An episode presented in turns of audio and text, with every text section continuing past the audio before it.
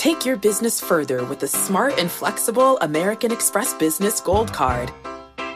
You can earn 4 times points on your top 2 eligible spending categories every month, like transit, U.S. restaurants, and gas stations. That's the powerful backing of American Express. 4 times points on up to $150,000 in purchases per year. Terms apply. Learn more at americanexpress.com/businessgoldcard. It can be hard to see the challenges that people we work with every day are going through. I'm Holly Robinson Peete. Join us on The Visibility Gap, a new podcast presented by Cigna Healthcare. Download it wherever you get your podcasts. You know success when you see it, or you think you do. The people in the spotlight. But what about those small business masterminds who succeed at making their money work harder? They do that by having a business bank account with QuickBooks Money, which now earns 5% annual percentage yield. Making your money work as hard as you do? That's how you business differently. Learn more about QuickBooks Money at quickbooks.com/5APY. Banking services provided by Green Dot Bank, member FDIC. Only funds and envelopes earn APY. APY can change at any time. This is Masters in Business with Barry Ritholtz on Bloomberg Radio. This week on the podcast, Michael Lewis out with a brand new book on Sam Bankman-Fried and FTX. Doing the circuit, we managed to get him right after his 60 Minutes podcast, and he was completely open and unguarded and talked about everything. Talked about the process of writing the book, what it's like to go on 60 Minutes and know that social media is going to come at you. People would much rather go to the outrage machine than actually learn the details and argue from a factual perspective. He doesn't have an opinion on whether or not Sam Bankman-Fried is going to be found guilty or not. And the book is similar. He just lays it out as he saw it, as a fly on the wall, and lets you, the reader, figure it out. So all of you haters out there, he's just shaking it off and moving on with whatever is going to be his next book project. I found the book to be absolutely fascinating. Really enjoyed it, although I read it, quickly in a weekend. Normally I luxuriate in Michael Lewis, and I found our conversation to be completely delightful, and I think you will also. So with no further ado, my discussion on Going Infinite with Michael Lewis. It's good to see you, Barry. Good to see you again. So let's start out talking about how this landed in your lap. A friend is thinking about doing a deal with FTX, and he contacts you, says, I can't get a read on this guy, Sam Bankman-Fried. Tell us about that first meeting with SBF. What was that like? So this friend reaches out in September of 2021. And I never heard of Sam Bankman-Fried or FTX. I hadn't been paying much attention to crypto. And Sam Bankman-Fried, a few weeks later, ends up on my front porch, and I take him for a hike in the hills of Berkeley. I think it's the first hike he ever went on. That he was always dressed for the hike, but never actually goes. Sneakers, on cargo shorts, T-shirt. I had no idea it was going to turn up, and what turned up was this kind of kid. He's 29 years old, so I wasn't thinking this is literary material. I was thinking my friend wants to know what I think of this guy. But an hour into the walk, after I've discovered that Forbes has decided he's worth $22.5 billion. He's kind of bemused by his whole situation. It's gone from zero. This has happened in 18 months. He's gone from zero to $22.5 billion in 18 months. And he's describing what is going on in crypto, where he intends to use this money, kind of his background, where he came from. There's this child of these two Stanford academics. His parents were just completely bewildered by what had happened to their child because they weren't money people. They weren't materialistic people. They were people who just kind of lived in their heads. And he said they don't quite understand what to make of all this. And I thought it was kind of funny. So I called my friend at the end of it. I said, go ahead, do the deal. What could go wrong? And he did the deal. But I turned to Sam Bankman-Fried at the end of it. And I said, I don't know where this is going to end, but I just want to watch. Can I just tag along? Like that first meeting, you actually set this up. And he was that fascinating. He was that fascinating. And I know this because I gave some interview right after this. And someone said, do you know what your next book project might be? And I said, I just had a 2-hour walk with a guy, and I think I might have found it. But I didn't know what the book was. I didn't know much more about him than you can learn in 2 hours. I just knew I had a theory about how I wanted my next book to work. Before COVID, I don't want to bore you with this, but before COVID, I had made a decision that I wanted to walk into books with characters, that I wasn't gonna know what the story was, I wasn't gonna have a theory of the case, I wasn't gonna have an argument, I was gonna attach myself to characters who interested me. As opposed to prior books where there's a narrative and the characters flesh it out. Well, you're inverting it. I'd always kind of done this, I was just making a bigger point of it. And my prior books that I felt that were less fun to write were books where I had to strain to make the characters, like to make them live on the page. Because really? Because I find all your characters leap off the page, or maybe that's just... it's there. I think that there is a weakness, for example, to Flash Boys in the character of Brad Katsuyama, because he's... Well, that's because he's a chill dude. Precisely. You know, he's a laid-back guy. He's a simply nice, decent guy. Right. That he's very... I love him. But he's doing something really different. So it works only because when you drop that character into the middle of modern Wall Street, it gets very interesting. He's very Canadian. Right? And that doesn't come across. Nice Canadian guy is not where I wanted to ever start again. And I wanted to start with complicated, interesting people. And I had an idea. My idea was Mike Leach, coach of the Mississippi State Bulldogs at the time, was going to let me move into his life for a season in SEC football. And that could have been fun. So it's character and situation. College football is in turmoil because of the name, image, and likeness stuff, the transfer portal. It's becoming ever more professionalized. The schools are an afterthought. You know, they're sort of like you have the school to have a football team. And Mike Leach, who I'd written about once, is a delightful character who would provide a view on it that would be so good. He died. That's what I would have done if he had lived. You could have found some other coach to track, though, if you really wanted to go that route. But you'd need to find a coach who you really could light up on the page, and who would let you in. So who would let me see everything? And Mike Leach, I knew, would let me see everything. And he's quite a character. Oh my God! Yes. So anyway, so I had that in mind when I met Sam. I thought the character in the situation he's like walking social satire. He acquired $22.5 billion in a flash, and the world was reorganizing itself around him. Everybody wanted something. By the way, the 22.5, and I don't know if this is from the book or my research, Forbes settled on that number. They suspected it could have been high as $100 billion, but they just couldn't come up with ways of showing. How do you value piles of Serum and Solana and FTT and who knows what the hell's inside of Alameda Research? Right, which raises an interesting question. Once you decide to write this, you have to know you're going to be discussing crypto. But before you began work on Going Infinite, did you have any thoughts on Bitcoin, blockchain, NFTs, Ether? Like, what were you thinking about prior? So going back to about... I don't know, maybe 2012, I had made several runs at writing about crypto, mainly at the behest of crypto people because they wanted attention. And I mean, the first one was funny. I hadn't noticed that. Is that? I never wrote it. Oh, okay. I mean, I went and spent time and interviewed people, and I just thought. So you never put anything. So you had some rudimentary sense. I did the first time I make some bid to get to know the people and to write a story about it. A guy called me up from Palo Alto. He had a legitimate crypto business. He said, if you come down, there's some people, just come down in the next few days to this house. There's some people I want you to meet, and one of them is Satoshi. And I fell for it. I thought. So yeah, I was going to say that's right? Well, but you know, it was 2012, so maybe Satoshi's going to reveal himself to me. Right. Early. And so I went down and I got out of the car about a block from the house, and you could smell the weed from a block from the house. And I got to the house, and there were like 12 entrepreneurs with sleeping bags crashing in this multi-million-dollar house in Palo Alto, and some of them turned out to be quite prominent in crypto. But the problem was, this is what turned me off.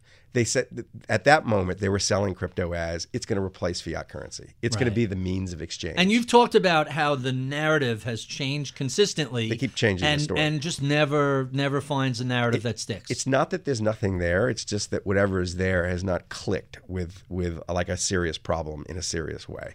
But at that moment, it was I spend the day with them, and they're selling me as hard as they can sell me that this is going to be we're not going to need dollars very soon. And I said, but can you use it? And they said, here, we'll show you. And they put some Bitcoin on my phone And we walked into Palo Alto to the one coffee shop that accepted Bitcoin as currency. Right. And I bought a latte. Which probably cost you $1 million in hindsight. No, this gets better. The coffee shop, though it in theory accepted Bitcoin, yeah, it took 10 minutes and they gave up. Right. They couldn't do it. And I said, I got an idea. I have this thing called a dollar. I'll just use this. It's a miracle. And I had this thought. I thought, like, they're selling this thing, but if in some wacky world, Bitcoin was the first currency, and then someone came along and invented dollars. Right. Everywhere they go, thank God. Right. Right. So I just thought it's not right. There's something to lampoon, but I don't want to do that. It wasn't ready for you to write about. It wasn't ready for me to write about. So Sam Bankman-Fried is this fascinating, quirky character. You decide to embed with him like a military journalist embedding with the troops. So while they're covering a war.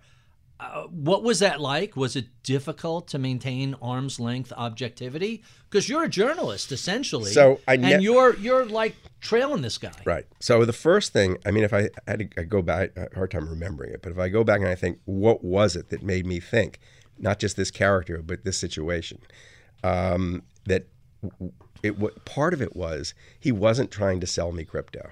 Right. That he himself didn't completely swallow crypto. That he wasn't a religionist. He said, basically, I am using it to make money because there are all these inefficiencies. I don't know what's going to happen with it. It was the first crypto person not to pitch crypto to me. That's really interesting. And it was interesting. It made him more interesting to me. And it was the first time I thought, this may be the way into crypto. Because to me, what was interesting about crypto at that point was, I mean, the technology's interesting. The whole financial structure that's arisen in crypto, it's interesting. It's not a book by me. What's interesting and is a book by me are the social consequences of all of a sudden there being $3 trillion of new wealth that's just, randomly distributed. And not so randomly distributed. No. It's mostly dudes, it's crypto bros. Right, that's right. And there's a reason why Lamborghini sold out for 2 years.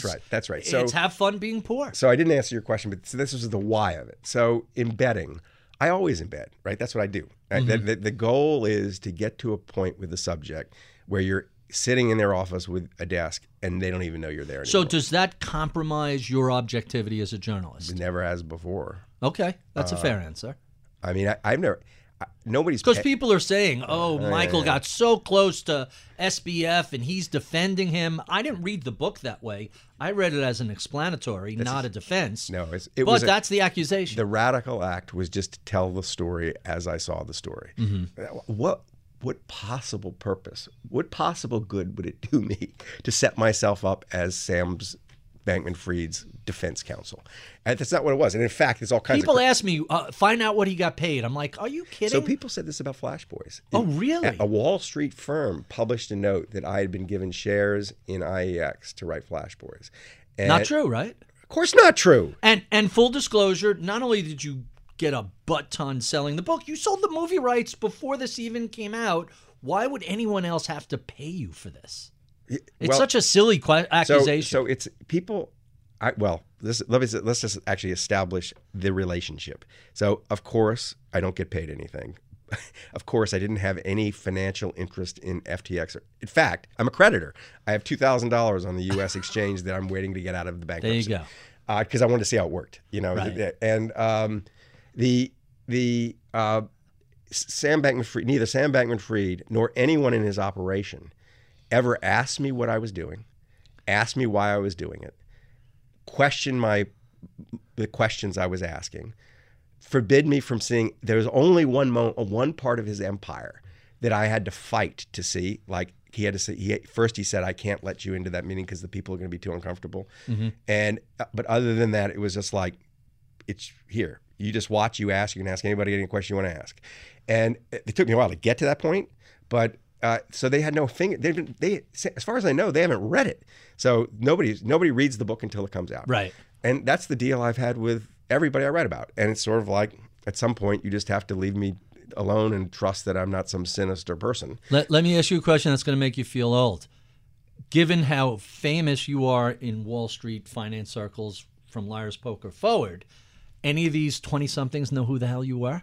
They all love Flash Boys. They do. Okay, so they had a sense. They all had books to sign and all. Yeah. That. So the So the answer is yes. It was odd what they knew. Sam, not Liar's Poker, not The Big Short, not Moneyball. Those are the big three. So Sam, or the Undoing Project. Sam never said this, but I found out from his parents that he adored Moneyball when he was a little kid. And of course he did, because he was a totally isolated math geek sitting alone in his room who felt powerless. And all of a sudden, this book says the things you can do actually could change baseball. But that apart from that, no, I was just the weird old guy, right? I mean, that was kind of what it was. They were so odd themselves as a collection of characters. It's the best. Look, FTX, never mind Sam.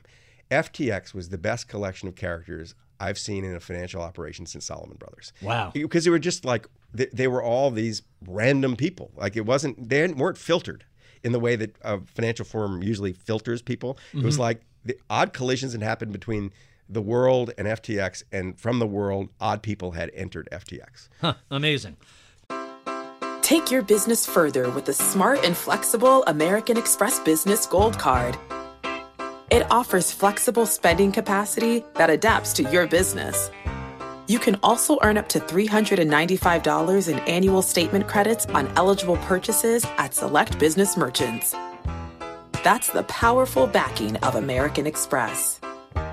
Terms apply. Learn more at americanexpress.com/businessgoldcard. You know success when you see it. Or you think you do. The people in the spotlight. Athletes, actors, artists. But what about the people behind the scenes? You know, the ones who make it all happen. The lighting engineers, the sideline photographers, the caterers.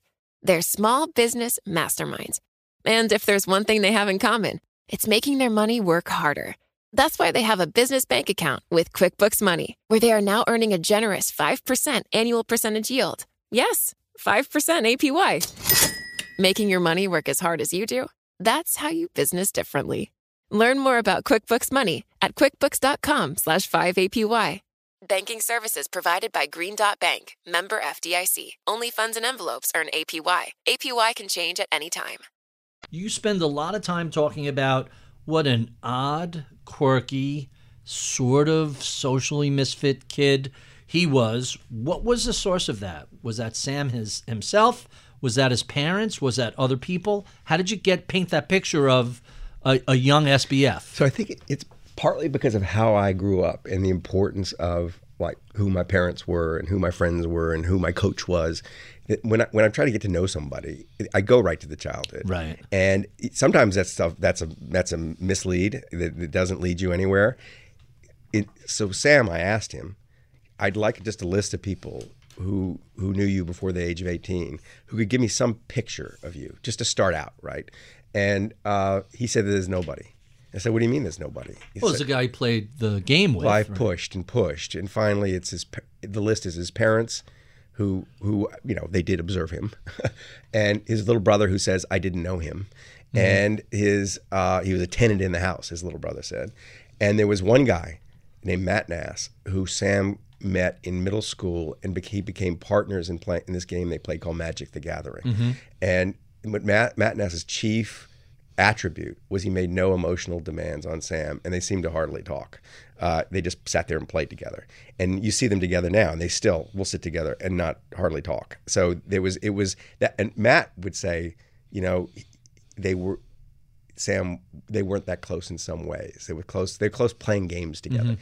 So you had this kid who was totally isolated. You can imagine if other circumstances, a child might end up being very isolated, but he is the child of two very social professors living on the Stanford campus who have a world around them of really smart and interesting people. And Sam is known by nobody. And so the question is why? He still has horrible problems with social interactions. Mm-hmm.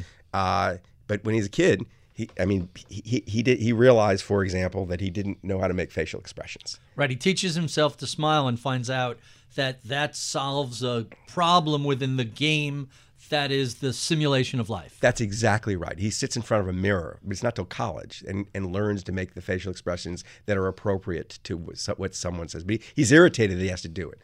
He realizes he doesn't have a full complement of human feeling, that he doesn't feel happiness. He doesn't feel pleasure, really. He doesn't feel empathy. And that this is, you know, it's just like he realizes the people around him see him as not completely human. So I have a question that I was going to ask you later on, but I might as well bring it up here. So it's already come out. He's being treated with the MSAM patch for Adderall and Adderall for ADHD and depression. The persona in the book that you just described kind of reminded me a little bit of the reference you make in The Big Short to Michael Burry, who, when he finds out his son has Asperger's, has himself tested, and he's on Asperger's. So the obvious question is, I have seen no mention of this anywhere. Sam on the autism/Asperger's spectrum? Whatever it is that he's diagnosable with is so much more extreme than Michael Burry. Really? Oh, yeah. And it's, I don't know. So I don't use any of those words in the book. Because I noticed that, which is what made me ask the question. By the way, nobody has brought that up anywhere in any interview. I found something buried in a Reddit where someone brought it up. But other than that, because I was hunting to see, hey, this guy, I'm not a diagnostician, but I've read enough about this. I've worked with enough of those folks. I've had enough people with Asperger's on the show. You know, the word that, it's funny, whatever word you would use would put him in a box that probably he doesn't belong in because it feels different from what I've seen before. Okay. Of those, and I tell you, it seems different. He's very, very good at reading you. Which people on the spectrum generally are not. So there's this odd one-way thing. He reads you very well, but he's hard to read as a kid. So the other thing about it, the important beats in his childhood, I think, are one, his parents don't think of him as gifted. They worry about him. They think of him, and his parents' friends said to me, they thought the parents were both afraid for and of him, which was a curious thing to say about a parent and a child.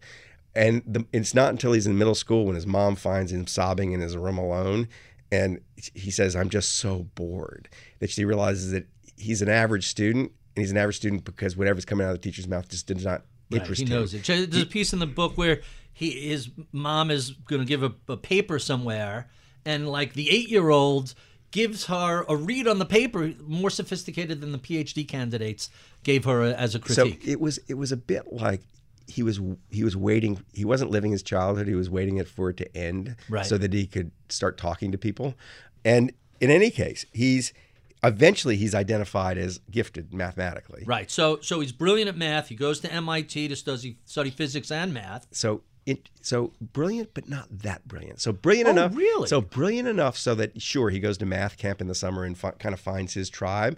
But in math camp, he's not the best. He's kind of just average. Among the brilliant math kids, he's average. So he has no sense of himself as special until he collides with Wall Street. So that's where I was about to go. So he goes from MIT to Jane Street Trading, which is a high-frequency trading shop where it's really partly about math, but mostly about probabilities and problem solving and game playing, where he excels. And it's sort of quantifying what usually doesn't get quantified. Quantifying things that seem to be sort of subjective. The test that he gets, this is where he finds out, oh my God, I'm actually off the charts good at this. Right. The Jane Street interviews where they're making him do all kinds of weird puzzles and solve puzzles and play games and make bets, that he flies through the thing.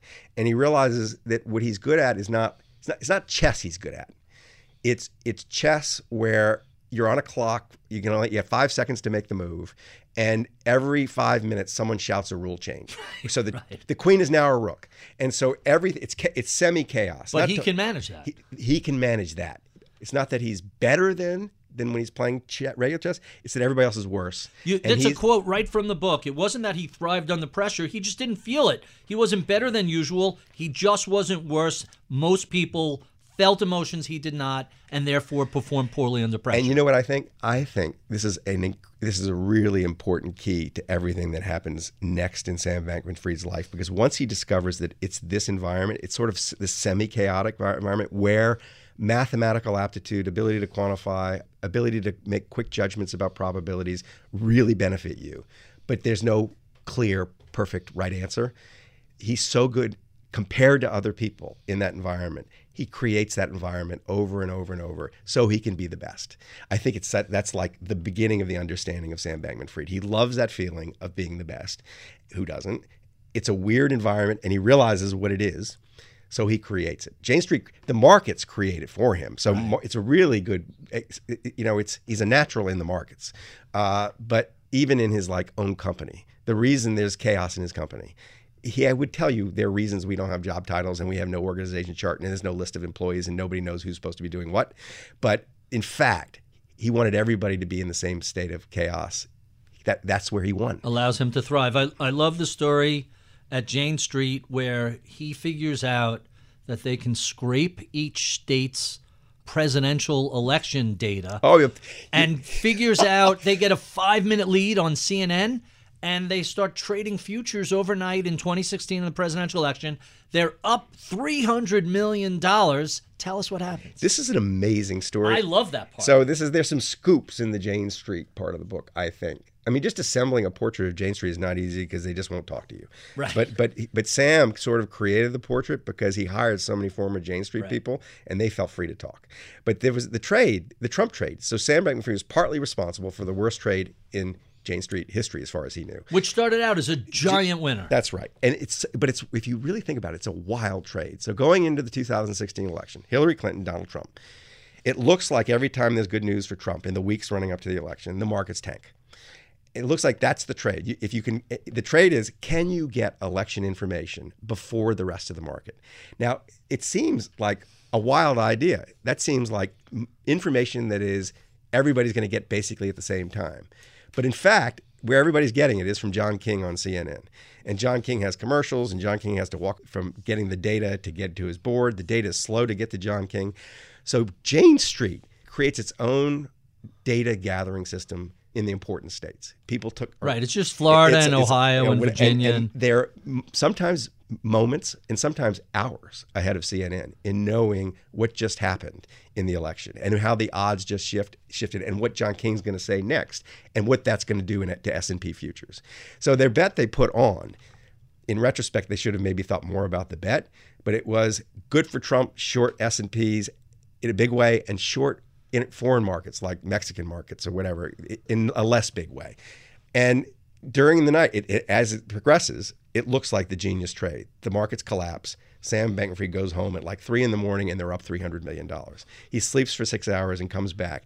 And the problem is the international markets stayed down, but the U.S. stock market popped back up. Tax cuts and fiscal stimulus, what's not going to be good for equities. And so it went from a $300 million win to a $300 million loss. The biggest in Jane Street history. So not much of this makes it into the book, but there were these long memos that were written in Jane Street about the trade. Oh, really? Yeah, I've got them. Because there was no postmortem. No one ever pulled him aside and said, hey, you blew us up.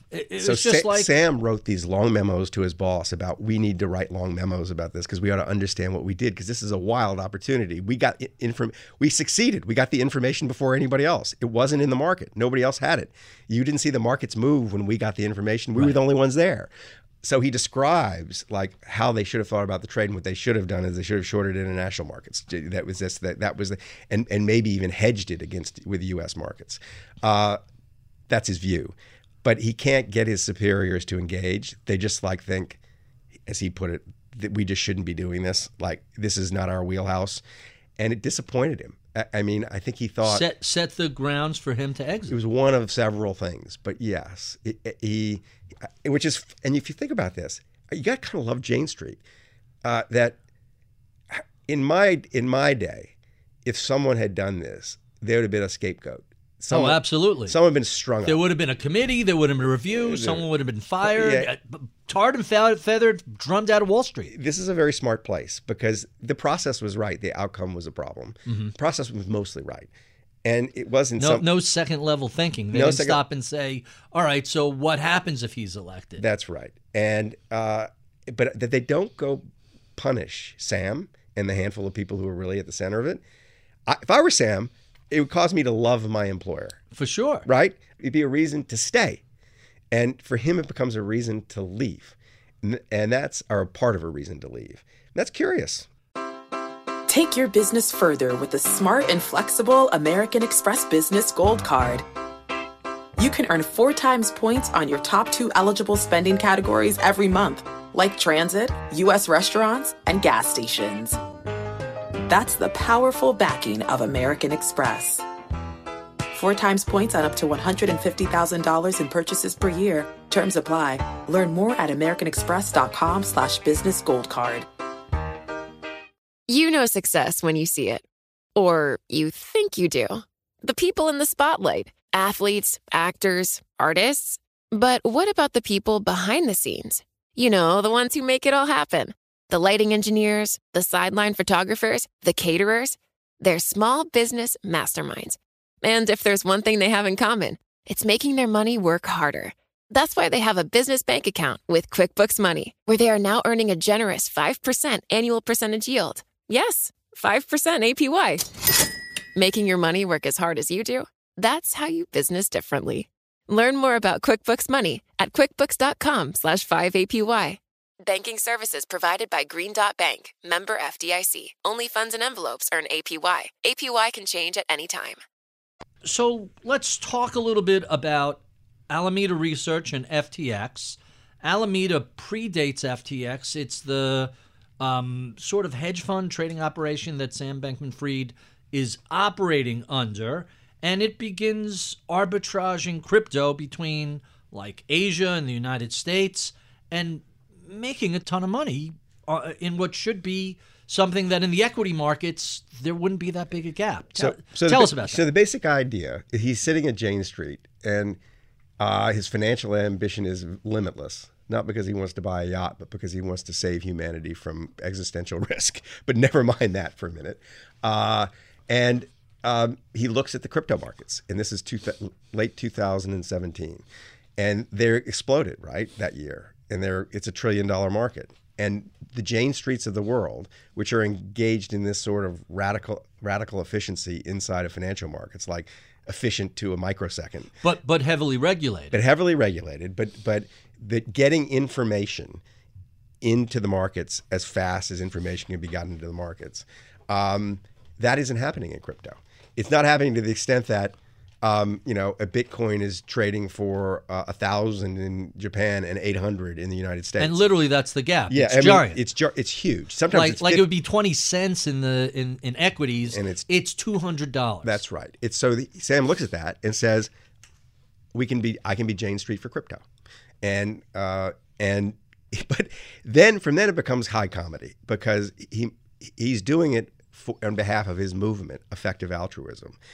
And his idea of starting it is to start it with a bunch of effective altruists in Berkeley, where there's money from effective altruists to supply the capital. So let's define effective altruists, because I read a lot of stuff about it, and I don't think people really get it. This is a philosophical movement that really began in was it Cambridge? Oxford. And it migrates to Berkeley. It grows out of utilitarianism and the general idea. I mean, we think about it as sort of meaning maximize the benefit for the most amount of people. That's right. And be actually mathematically rigorous about how you do your good. Like you call that into question also, as did I, but we'll talk about that later. Never mind what you think of effective altruism. Made up numbers. You just need to just accept this has captivated the minds of the 20 people who Sam Bankman-Fried gathered to create the first Jane Street for crypto in Berkeley, California in 2017. And these folks are literally, they set up charities, people are donating money, and they figure out what are the biggest threats to humanity, and we'll donate money to those causes. We'll find smart ways to donate money to those causes. That's right. And so go out and make a ton of money and give it away. At that moment, they were pretty focused on existing human beings and saving their lives. So it was like a lot of public health in Africa, which is pretty straightforward. Sure. The movement was about to jump the shark and focus on future humans who'd never been born by preventing existential catastrophe, So they stop giving money for bed nets to prevent malaria in Africa, and they start giving money to Anthropic or whatever, to AI, people who are thinking about AI risk. So it becomes a more complicated thing. In any case, they have appetite for virtually unlimited dollars. Sam is making a pitch to his fellow effective altruists. This is a market in which we can make unlimited dollars. Almost none of them have a financial background. All of them are kind of under 30. Some of them are basically 20. And they gather together, and it works for a bit, like weeks. for a few weeks, they're able to do some trades that make, I think $500,000 a day kind of thing. They were doing pretty well. But very quickly, Sam has created his semi-chaotic environment in which only he can operate and stay sane. And he's driven everybody else bad. And half of the people in the, there's a management committee of 5 people, and the other 4 think he is either insane or criminal or both. And because they don't even know where the money is. Like, it's out. Plus, right at this point, they go from winning to losing. The trades start to go bad, or it looks like they go bad, and some of they don't have a record of some meaningful number of trades, which is a little foreshadowing in the book that there's no, we'll talk about this, there's no record keeping, there's no CFO, there's none of the normal controls. None of the normal controls. And Sam has created this algorithmic trading bot. He called it model bot, that he wants, it's like release the Kraken. He wants to release in the markets and make 250,000 trades a day. And they're horrified it's just going to crash and burn. Well, they've been given $175 million from fellow rich, effective altruists. And they're thinking, we're supposed to be making money to give away, and we're losing effective altruist dollars. Right. And it gets everybody gets upset. And there comes a moment where they realize that actually $4 million of Ripple, XRP is the token, but of Ripple, is missing. And they just, literally, they can't find. How much? $4 million. For them, it was a lot. All right. But it's like gone. Like, we don't know where it went, and how much more is gone. And Sam's attitude is, don't worry, let's keep trading, because markets are only good for so long, and Jane Street's going to come out and wipe us out. And so their attitude is, no, we need to stop trading and find the Ripple. And this becomes a war. In the end, all the rest of the management team quits, takes big severance packages and quits. Half the firm leaves. I interviewed all these people, and if you interview them now, one of them will say, I still think he's kind of crooked. The others say we overreacted. But in any case, the punchline was, it is total chaos. They were probably right. They were huge risk. He created his environment in which he flourished. But once they leave, they find the money. It's there. The Ripple is on some South Korean exchange, and the South Korean exchange is bewildered that no one is called. How come no one's coming? Right. We found the Which dudes. Is a theme that keeps repeating later on. It keeps repeating itself. Like, hey, is this your $150 million? That's right. And so that was a moment where you had a foreshadowing of what might happen later in Alameda Research. But it finds its footing, and it's kind of fine. It does well for the next. The next day, after everybody leaves, he releases the Kraken. He releases the Kraken, and it works. It starts killing. It's making a ton of money. It does well. Yes, it does well. When does he come to realize, hey, some of the other players are coming in, and these big fat arbitrage opportunities are going away? So he was the one who made markets. He was the one who everybody noticed in crypto. What just happened to the spreads? Oh my God, like something just happened. It all of a sudden started to look like a real Wall Street market. And it took a while for people to figure out that there was this wholly anonymous operation called Alameda Research with this vegan 26-year-old who was behind it. So it's about 9 months where Sam and Alameda starts to realize they have a lot of competition, the markets will never be as fat as they were. It's going to be more complicated, and they start thinking about other ways to make money, and that's the genesis of FTX. So FTX, it's important to know that this is how FTX comes about, and it's also important to know that they didn't think they had the capacity to actually run an exchange. Running exchange meant having customers. It meant dealing with ordinary people. That was the big issue. How are we going to get people? People aren't going to. I don't know how to talk to people. I don't know what people feel. How on earth am I going to be like a carnival barker at the middle of an exchange? So he knew he had the ability to create the software. His CTO, brilliant guy, Gary Wang. Basically, one guy writes all the code better than everybody else that's out there. Which apparently didn't take much, but was true, and. Their thinking is, we'll get people who understand people to do this for us. They went to all the other exchanges and said, we'll sell you this and we'll keep a kind of licensing fee, but we don't want to run it, and nobody wanted it. And so that all of a sudden it's like, oh my God, if we're going to do this, we got to do it ourselves. So they really back into creating an exchange. And he really had severe doubts about whether he was going to be able to pull this off. That's interesting. And there are two things that really leapt out about the launch of FTX. The first is all these other exchanges sort of socialized losses. So you're doing futures trading, and every customer effectively is putting up money. And if somebody has a big loss and it drops way below the collateral they put up, that loss gets spread out. So his brilliant idea is, hey, we'll have tight stops. If someone loses money, we liquidate the collateral. They're done. We're not going to have losses here. That's right. They built a better risk engine. This is funny given what happened, but yes, well, on the futures trading, yes, that risk engine was very professional and well done. That's right, and it was this chief. There were other selling points, but it was probably the chief selling point was, all you crypto traders have now had the misery of socialized losses on all these exchanges, and you've just lived with it. You know, you get these clawbacks of 40 and 50% of your trades because somebody blew up, and we're not going to have that. And that, so that is what they were selling. But problem with Sam is he never sold anything, right? And he had, if you think about his background, not only is he entirely isolated as a child, when he gets to Jane Street, he's in a culture where it's just regarded as the most foolish thing in the world to say anything to anyone about what you do. They are phobic about media attention. Uh-huh. It's all bad, and it's their attitude towards the world is suck information out of it, don't put information into it. But you can't sell that way. You have to go out and present yourself to people. And this is the big moment in Sam Bankman-Fried's life when all of a sudden he realizes that, oh, I have to be a character, or I have to be a person out there. And so he starts going to conferences, and he's the guy that was scalping all that cash, and suddenly he kind of becomes a bit of a star. Well, Bloomberg launches him. The first TV show, right? That's right. First TV we're in the place that launches him. That he goes on TV. He is, by my lights, very awkward on TV. Right. I mean, playing a video game while he's on live TV. He's on live TV at his computer monitor playing a video game at the same time. You can see his eyes going back and forth. Right. You can see him stall, not half listening to the questions he's being asked. He always says, oh, that's a really good question. Right. Just delay.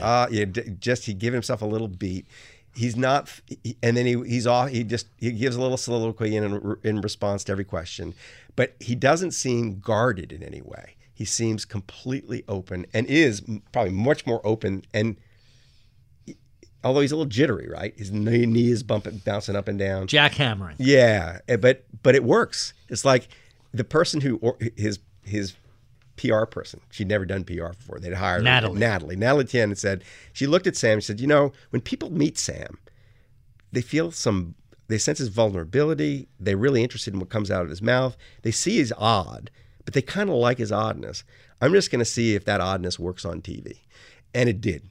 I mean, it just did. And so he goes from there to every major crypto exchange, and suddenly every major crypto conference in Asia. They're located in Hong Kong. Well, suddenly they start to get volume, right? Like, and money starts to flow to FTX. And if you look at the way people have made money in crypto, there are like two basic strategies: you bought Bitcoin at zero, or you bought it low and it went way up, or you created an exchange. The exchanges have been the sources of great fortunes, and it's such a simple, easy business if you manage the risk, right? Right. It's like you're the casino. You're the casino. That's right. Instead of getting your money by playing games with better odds against your customers, you're just taking a slice of each transaction. But you're the casino. And FTX appealed because of where Sam came from and because of the way it was designed, immediately to big institutional trading, which was coming in, the jump tradings, the tower researches. So you had started to have volume there. It was slower to appeal to the retail people who the institutional people want to interact with, but it was the fastest growing exchange. And to put some flesh on those bones, 2 bips they were earning on $250 billion a month, which meant they're doing a few $billion in revenue and $400 million in profits. It ended up being, I think, in 2021, it's a billion in revenues, and about $400 million in profits. That's so you've got this business that's a really simple business that is growing so fast. And if you're looking at it as like what might happen to this business, it seems to be poised. It's only 8% of the marketplace to grow to be 20 or 30% of the marketplace. The marketplace end of 2021 is $2 or $3 trillion, but that, I mean, who knows? It's a tulip. People were talking about 100 trillion. Yes, that's crazy numbers. So this business is going to be in direct proportion to that. But there's this other thing. It is a different financial structure, this exchange. it is, for a start, it custodies the customer's money. But secondly, it doesn't require any intermediaries. You trade directly on the exchange, and you keep, you don't go through a broker. You don't have any high frequency trader between you and the marketplace. The exchange isn't selling your data. What if this model finds its way into the ordinary financial markets? What if they can trade stock futures? What if they can trade commodities? Venture capitalists look at this and thought, my God, this is $1 trillion company if it goes right. And that's when he starts to interact, when starts to get big time venture capital money, he starts to get normalized. It starts to become something different than an ordinary crypto exchange. Really, really intriguing. Take your business further with the smart and flexible American Express Business Gold Card.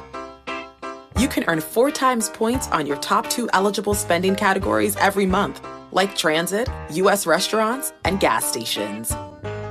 That's the powerful backing of American Express. 4 times points on up to $150,000 in purchases per year. Terms apply. Learn more at americanexpress.com/businessgoldcard. You know success when you see it, or you think you do. The people in the spotlight, athletes, actors, artists. But what about the people behind the scenes? You know, the ones who make it all happen. The lighting engineers, the sideline photographers, the caterers. They're small business masterminds. And if there's one thing they have in common, it's making their money work harder. That's why they have a business bank account with QuickBooks Money, where they are now earning a generous 5% annual percentage yield. Yes, 5% APY. Making your money work as hard as you do? That's how you business differently. Learn more about QuickBooks Money at quickbooks.com/5APY. Banking services provided by Green Dot Bank, member FDIC. Only funds and envelopes earn APY. APY can change at any time. You go on 60 Minutes, as you have for some of your recent books. Yep. I thought the interview tracked the book, which I had literally just finished that day, very closely. Hard to do in 26 minutes, a whole book, but yes. So yeah, 2 segments. Right. Most people only get 1 segment. What was your experience like with 60 Minutes and some of the backlash to the interview? Well, backlash was anticipated. I mean, really? I did not anticipate that. I read the book and thought, this is a fun romp in a crazy part of the world. Well, that's what will happen eventually. People will read the book. But this is how I think about it. I think I said this on 60 Minutes, that we're now in kind of a story war. That about the story. What is the story of Sam Bankman-Fried? Lots of people who didn't know very much about him or it have told lots of stories with great conviction. Twitter lynched him right away without thinking very much about why. We had a dinner, what was it, last December with a number of people who were very interested in the space. Right. And you kept saying, whatever you think, it's more 10 times crazier than you imagine. It's crazier than you imagine and more complicated and more fun, actually. And that turned out to be a fair description. And but the story war now is going to be a very loud story that comes out of the prosecution and a story that's probably presented in a more muted way from the defense. Mm-hmm. And I don't think either of those stories are going to be very good or full or complete. They're not going to be nearly what I have just from having been a fly on the wall for a year and a half. And I know what I think. I know what I experienced and what it felt like, with the spirit in which things were done, with this guy as best as possible, who this guy is and how he behaves and how he thinks. Interviewed all around him, interviewed all his colleagues before they all got hauled off by the Department of Justice. And so I just had, I had a peculiar privileged view of it, right? The prosecutors haven't spoken to Sam. Did they speak to you? They asked for the book, but they didn't speak to me. Well, when did you give them the book? We didn't give them the book. So they've got it now. Say, go to Amazon, go buy your own. Kind of. And that's interesting. And the defense can't talk to Caroline or Gary or Nishad or a whole bunch of other people. They're witnesses. And I still have been able to talk to a lot of the witnesses. Huh. So not all of them, but a lot of them. And so I've got like unusual 360 view of the whole thing. And it was such an amazing just story. I thought, I'm just going to tell a story. And the radical act is to withhold judgment. Like, innocent until proven guilty, but leave that objective journalism. But leave that to one side. Right. There's just this story, and all the books when they work. I have this experience with every book. 10 different readers will read 10 different books. We have discussed this. The book you write is not the book people read. That's exactly right. They come to it with their baggage, and they walk into the hole in the book. And this came with a ready-made hole. Right. You're good guy or bad guy. You're the juror. You get to decide. It's you. You decide. And I can tell you that I have had the most radical range of responses to the book and to the characters. More than any book you've ever written. More than any book I've ever written. And it's a mistake to think that I had some ambition. Some ambition to affect like the trial outcome. That's preposterous. The trial is going to be the trial. But I did want to force the reader to grapple with how they felt about this situation once they'd seen the situation in full, and that seems to offend people who have already just made up their mind about him. Well, once you make your mind up, you know it's very hard to walk it back. You dedicate the book to your daughter in memory of Dixie Lee Lewis. You Remain Inside of Me. Tell us about that, because I recall after your daughter's accident, you kind of described yourself as, I don't know if I'm ever writing again. Yeah, that was true. I had a very specific response. It was a tiny sliver of my response to her death. You know, I adored her, and we were just, she was the best kid. Brave and full of love and just the best kid. And I thought up to that point in my life that that was the luckiest person I knew. Nothing bad really had ever happened to me. I hadn't had that kind of experience.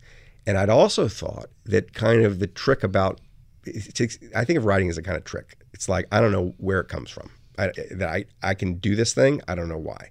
But I've always associated it with joy and pleasure and a kind of happiness.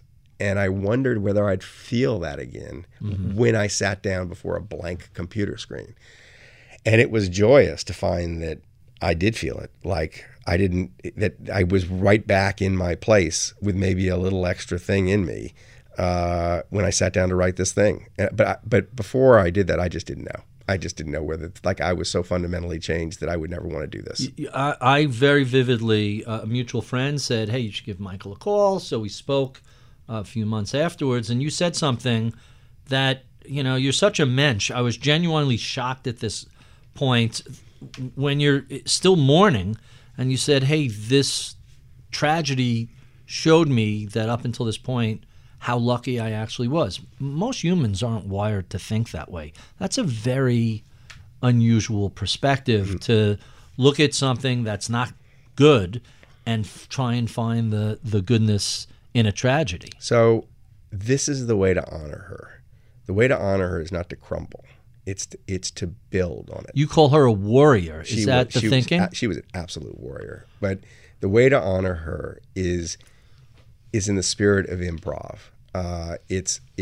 You can't say no. You can't reject this. Rejecting her death or rejecting the feelings that go with it is to deny her in some way.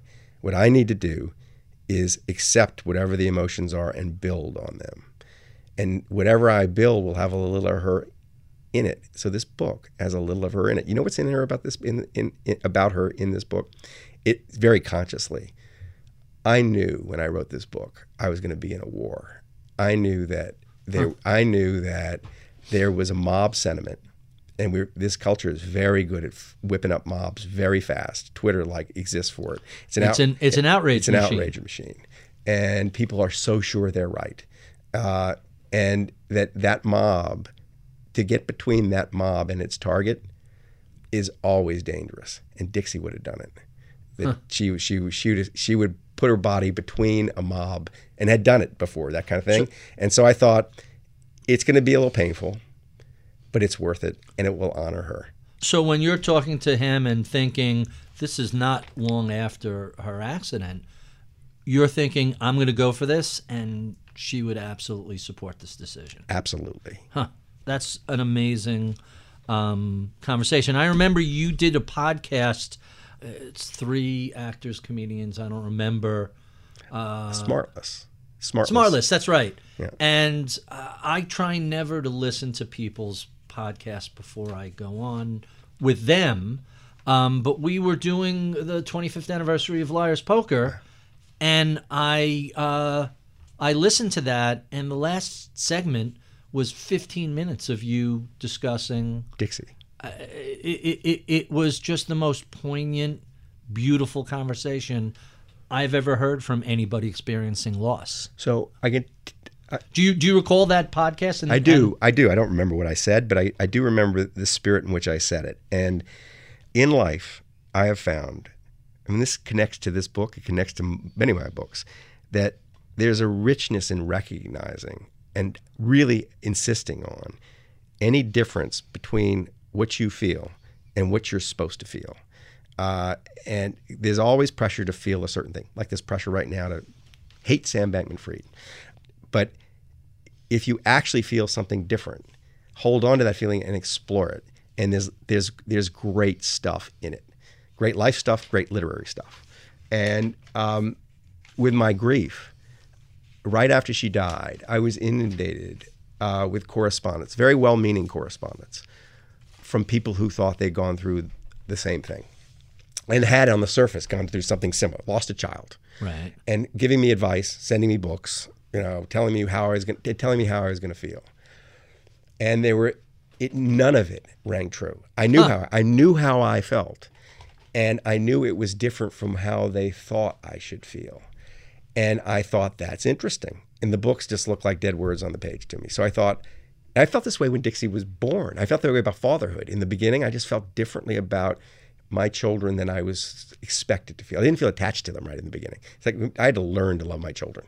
Love wasn't there in the beginning. You learn to love something, or you come to love something by taking care of it, at least in my experience. And I hadn't taken care of them. As I had taken care of them, I loved them. I felt with the grief, for example, a lot of people told me I would feel guilty. And I thought, why would I? I didn't feel guilty. Survivor's guilt sort of thing. Yeah. I didn't feel guilty. I thought, she had a fantastic life. We had a fantastic relationship. We had magical amounts of time together. That she was on her way to a brilliant future. I feel sad, but I don't feel guilty. I don't feel anger. I didn't feel any of the toxic emotions. I felt sad.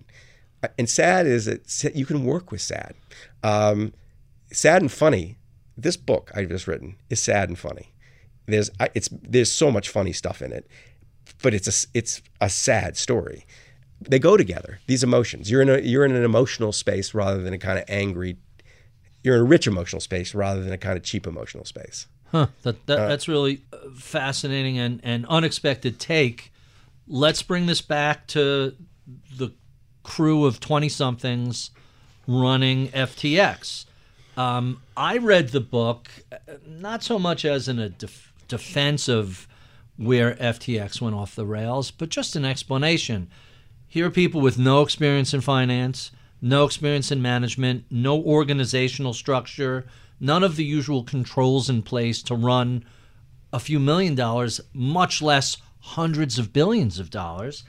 How criminal was this, or was this really just terrible management run amok? Was there any criminal intent? That's the question at the heart of the trial. Mm-hmm. And I mean, clearly there was commingling of funds. I'm going to answer this. Oh, yeah. Clearly, it's all in there, right? It's all bad. There's no happy story to explain it all. But I want to say this. I don't want to answer the question, because I've left the question for the reader to answer. I intentionally didn't answer the question because I didn't want my thumb on the scale. So I don't really want to answer this in interviews. So let me ask you this. But let me also add to that, just that it's quite possible that stuff will come out in the trial that has not come out yet that will change my views. So I don't know. I'm withholding judgment. So let me pull something from the book that I thought was really fascinating and I think Twitter has gotten wrong. It wasn't that FTX transferred money to Alameda, transferred $8.3 billion. As I read it, FTX was unbanked. You could give them crypto, but you couldn't give them cash. Alameda had a pre-existing bank account, so you could wire money into Alameda, and then they're supposed to move it over to FTX. Is that a fair statement? That's how 8 of the 10 something billion that got into Alameda from FTX got in. And at one point in time, Alameda is sitting on like, I don't know, $90-100 billion worth of assets. It's not that 8 billion is a rounding error, but in the grand scheme of things, yes, we'll make that mark to accounting eventually. So that would be the story Sam would tell. Mm-hmm. Yeah. And the way you would challenge that story, and I do, is we were really sitting on $90 billion of assets. That was Solana and FTT and Serum. And what is it worth, you know? Yes, the market seems to say it's worth that, but it's not. And you couldn't liquidate it. You couldn't liquidate it, right? The second thing is, it's just like, unless you know Sam Bankman-Fried and know what he did back when he was trading the Ripple in Berkeley, that it seems preposterous that someone could not pay attention to $8 billion of other people's money that was in the wrong place. And that the minute they have bank accounts, or for that matter, you know, wallets to store crypto in FTX, because the dollars are going to become crypto, that you move it over. So one would think, right? It's inexcusable that it was there. But it does seem that it got, I mean, and how much difference it makes how it got there, I'm not clear. It may not make any difference at all legally. But that appears to be how it, most of it got there. It came into Alameda from the client, not from FTX. Right. That sounds like that's an important distinction. It may be. I mean, clearly it's problematic. Yeah. Oh, yeah. Whether that amounts to fraudulent intent is, again, is for the jury to decide. That's right. That's going to be the interesting thing. This is why you need to understand Sam Bankman-Fried if you're the jury. It's like, what would that mind have intended? And that's what they will decide. His odds are not good. So you mentioned FTT, which is the coin. This story was really, this part of the narrative was really fascinating because I was unaware of this. So FTX issues FTT, which is effectively like equity in FTX. Yes. And they don't... it's got a claim on the revenues. Right? So literally profit distributions go out to FTT holders. In the form of buybacks. So in the form of buybacks of FTT. Right. So that's how you get paid on that. Right. That suddenly, and he does it at like pennies, not a whole lot of money. Suddenly this runs up in price. Right. At what point, what is FTX holdings of FTT worth? So as long as FTX is functioning and profitable, the FTT is actually pretty liquid and valuable.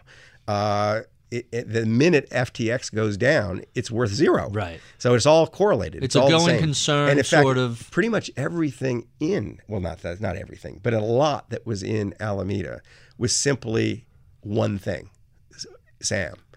FTX, FTT, Solana even, and Serum, these other tokens were so associated with him that if FTX went down, they were all going to go down.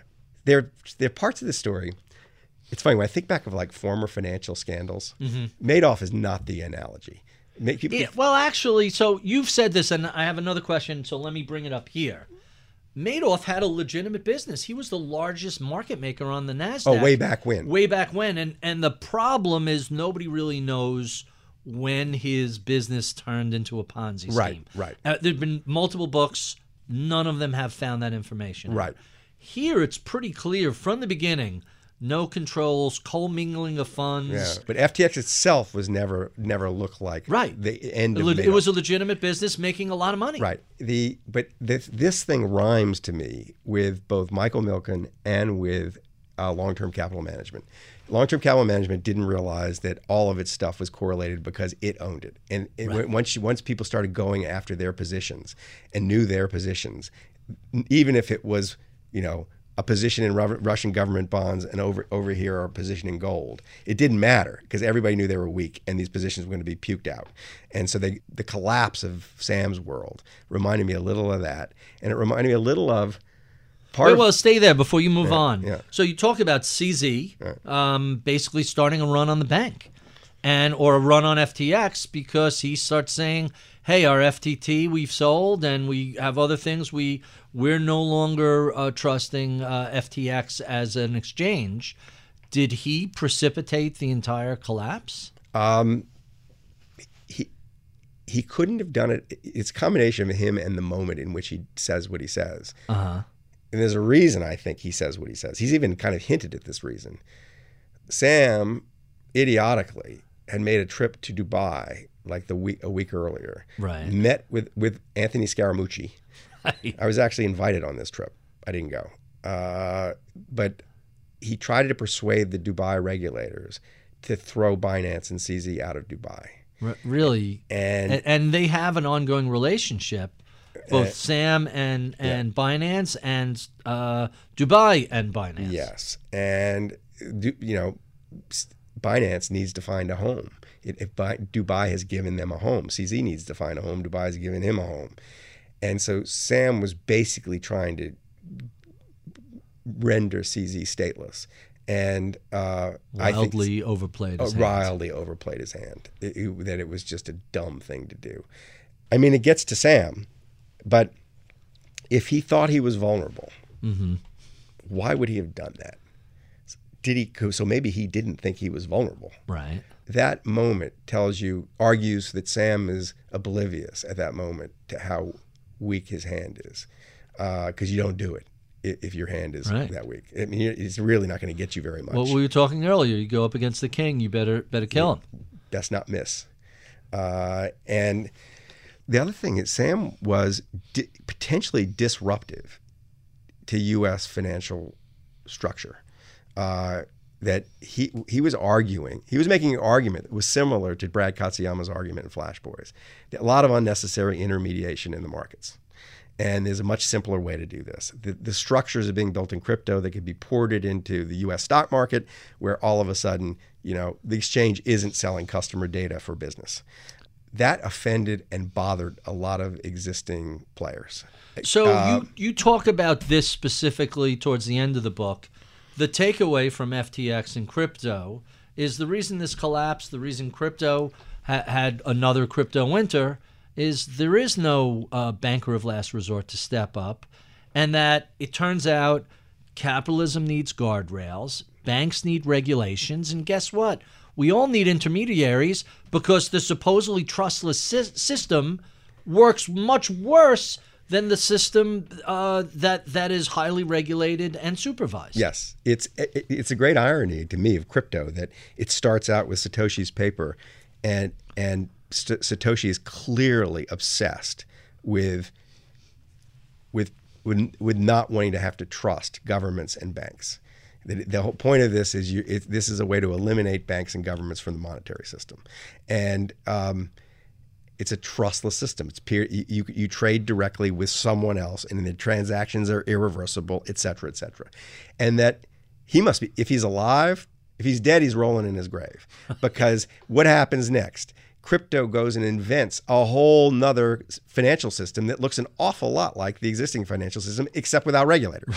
Right. Right. And or deposit insurance.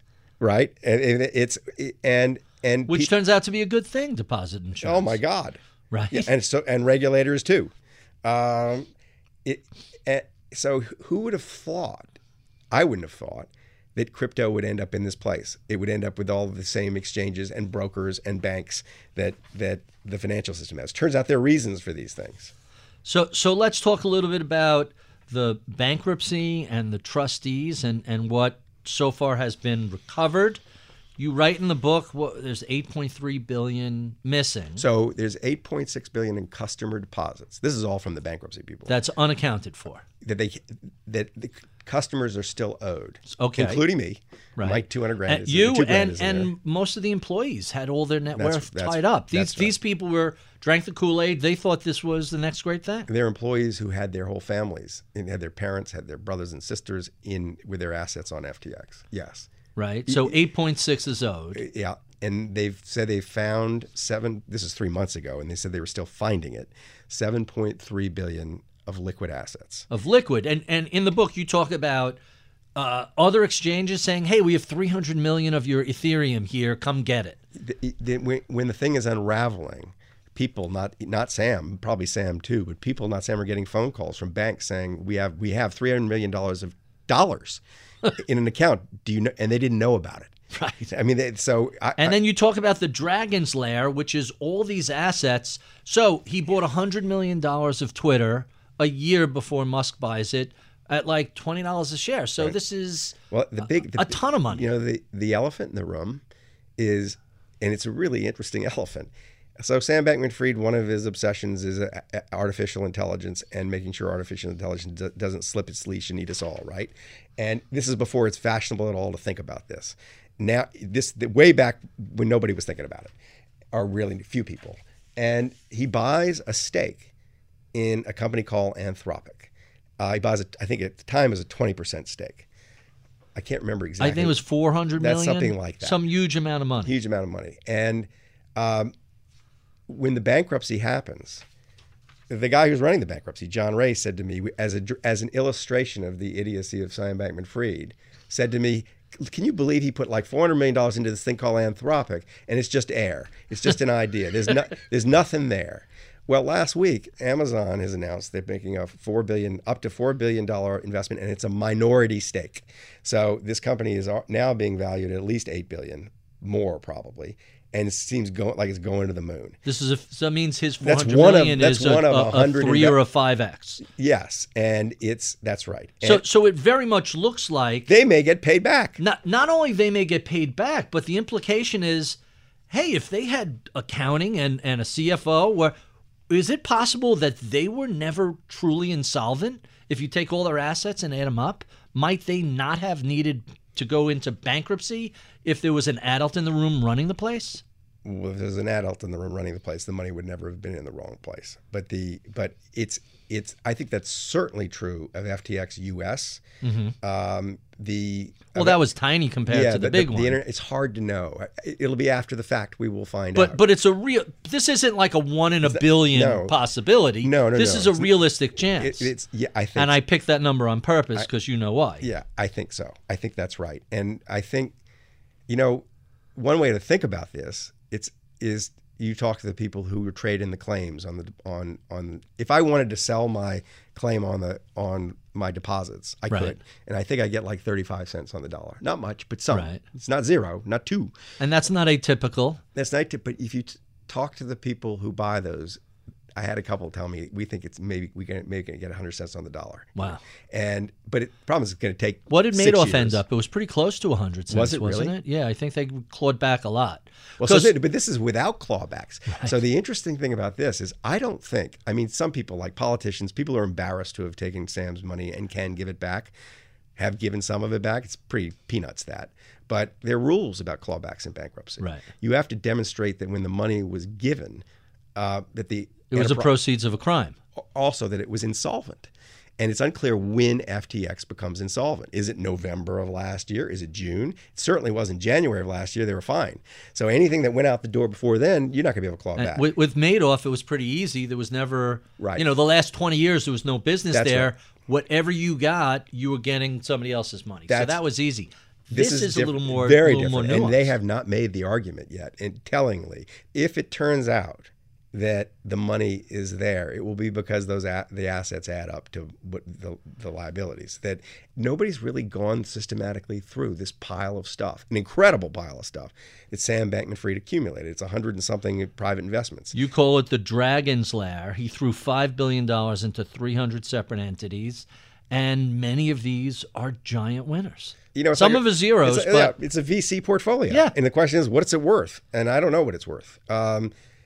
Is it enough to close the gap between 8.6 and 7.3? It seems so. There's some other, they owe some other stuff, but it'll be interesting to see what the customers get back. So one other thing I have to ask about is you throw some shade at some of the big law firms, Sullivan and Cromwell and others.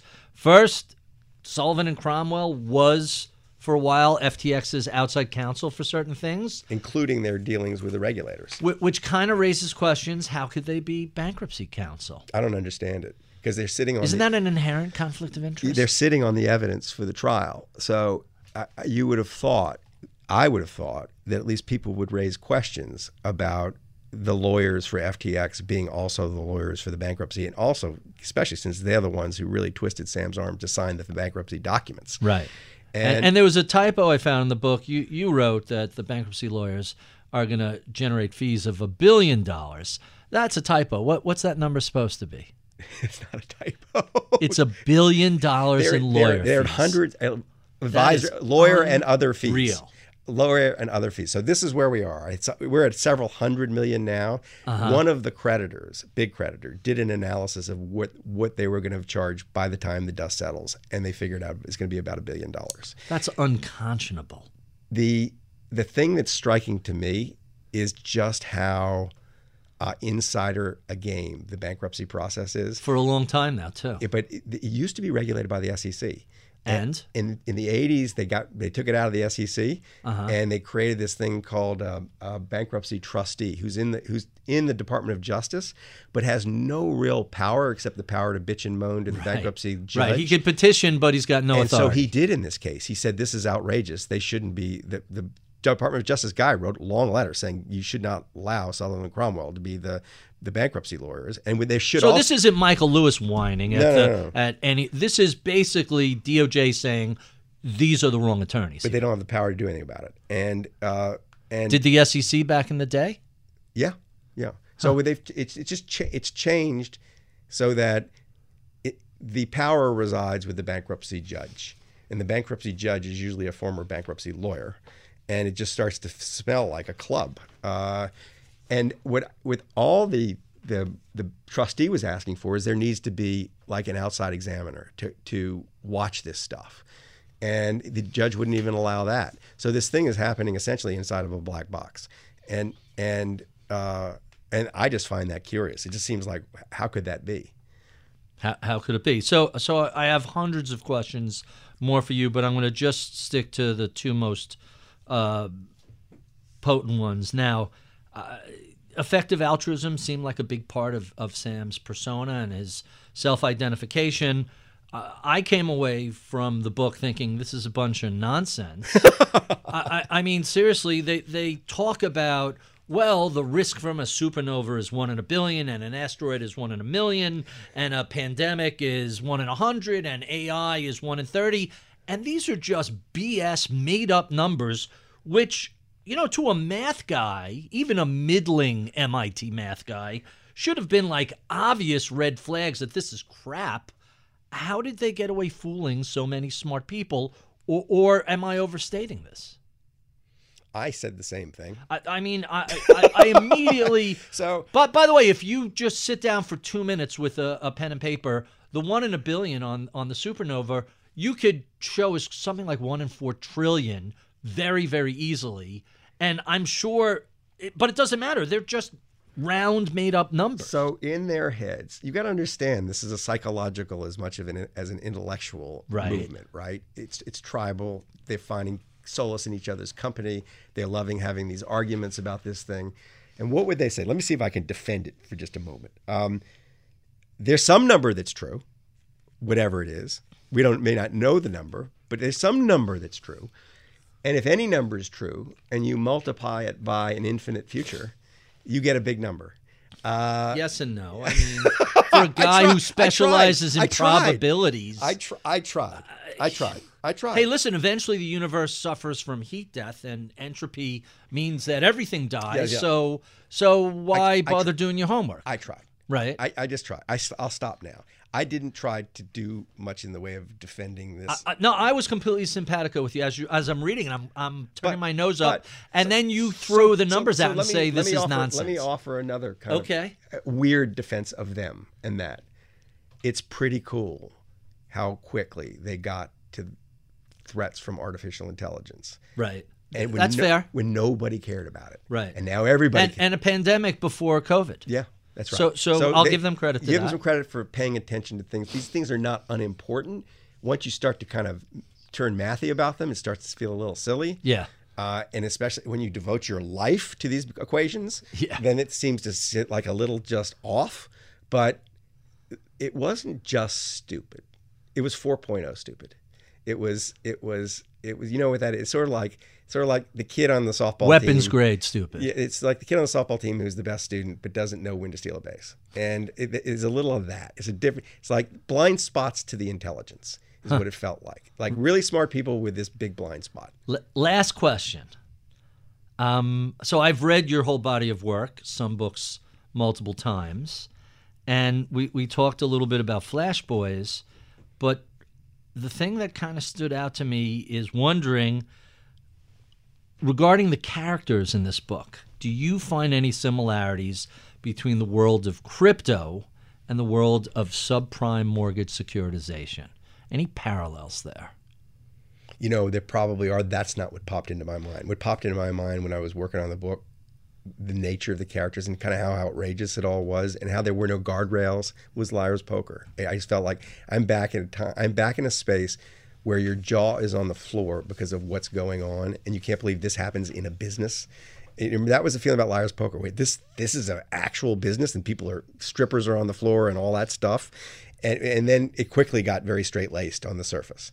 This is before, this is the moment in crypto before it gets straight laced, and it reminded me of that. Different people, you know, they're more nerds than jocks, but still wacky, like just wacky behavior. And the wackiness was kind of joyous. It was like there's a range of behavior is being tolerated here that's not ordinarily tolerated in commercial and financial life. Right. This was more frat house than trading floor. Or yes, a nerd frat house, but yes. Huh. Michael, thank you for being so generous with your time. We have been speaking with the one and only Michael Lewis, discussing his brand new book, Going Infinite: The Rise and Fall of a New Tycoon. If you enjoy this podcast, well, be sure and check out any of the previous 500 we've done over the past 9 years. You can find those at Apple Podcasts, Spotify, or YouTube, or Bloomberg.com. Follow me on Twitter at Ritholtz. Follow all the Bloomberg family of podcasts at Podcast. Check out my daily reads at Ritholtz.com. I would be remiss if I did not thank the crack team who helps put these podcasts together each week. My audio engineer is Meredith Frank. Atika Valbron is my project manager. Anna Luke is my producer. Sean Russo is my researcher. I'm Barry Ritholtz. You've been listening to Masters in Business on Bloomberg Radio.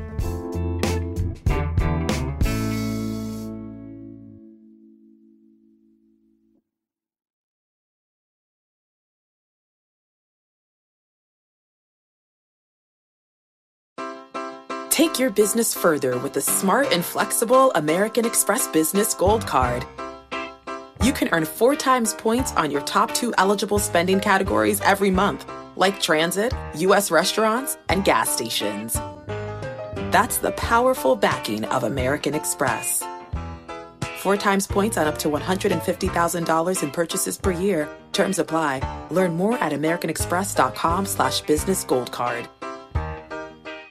It can be hard to see the challenges that people we work with every day are going through.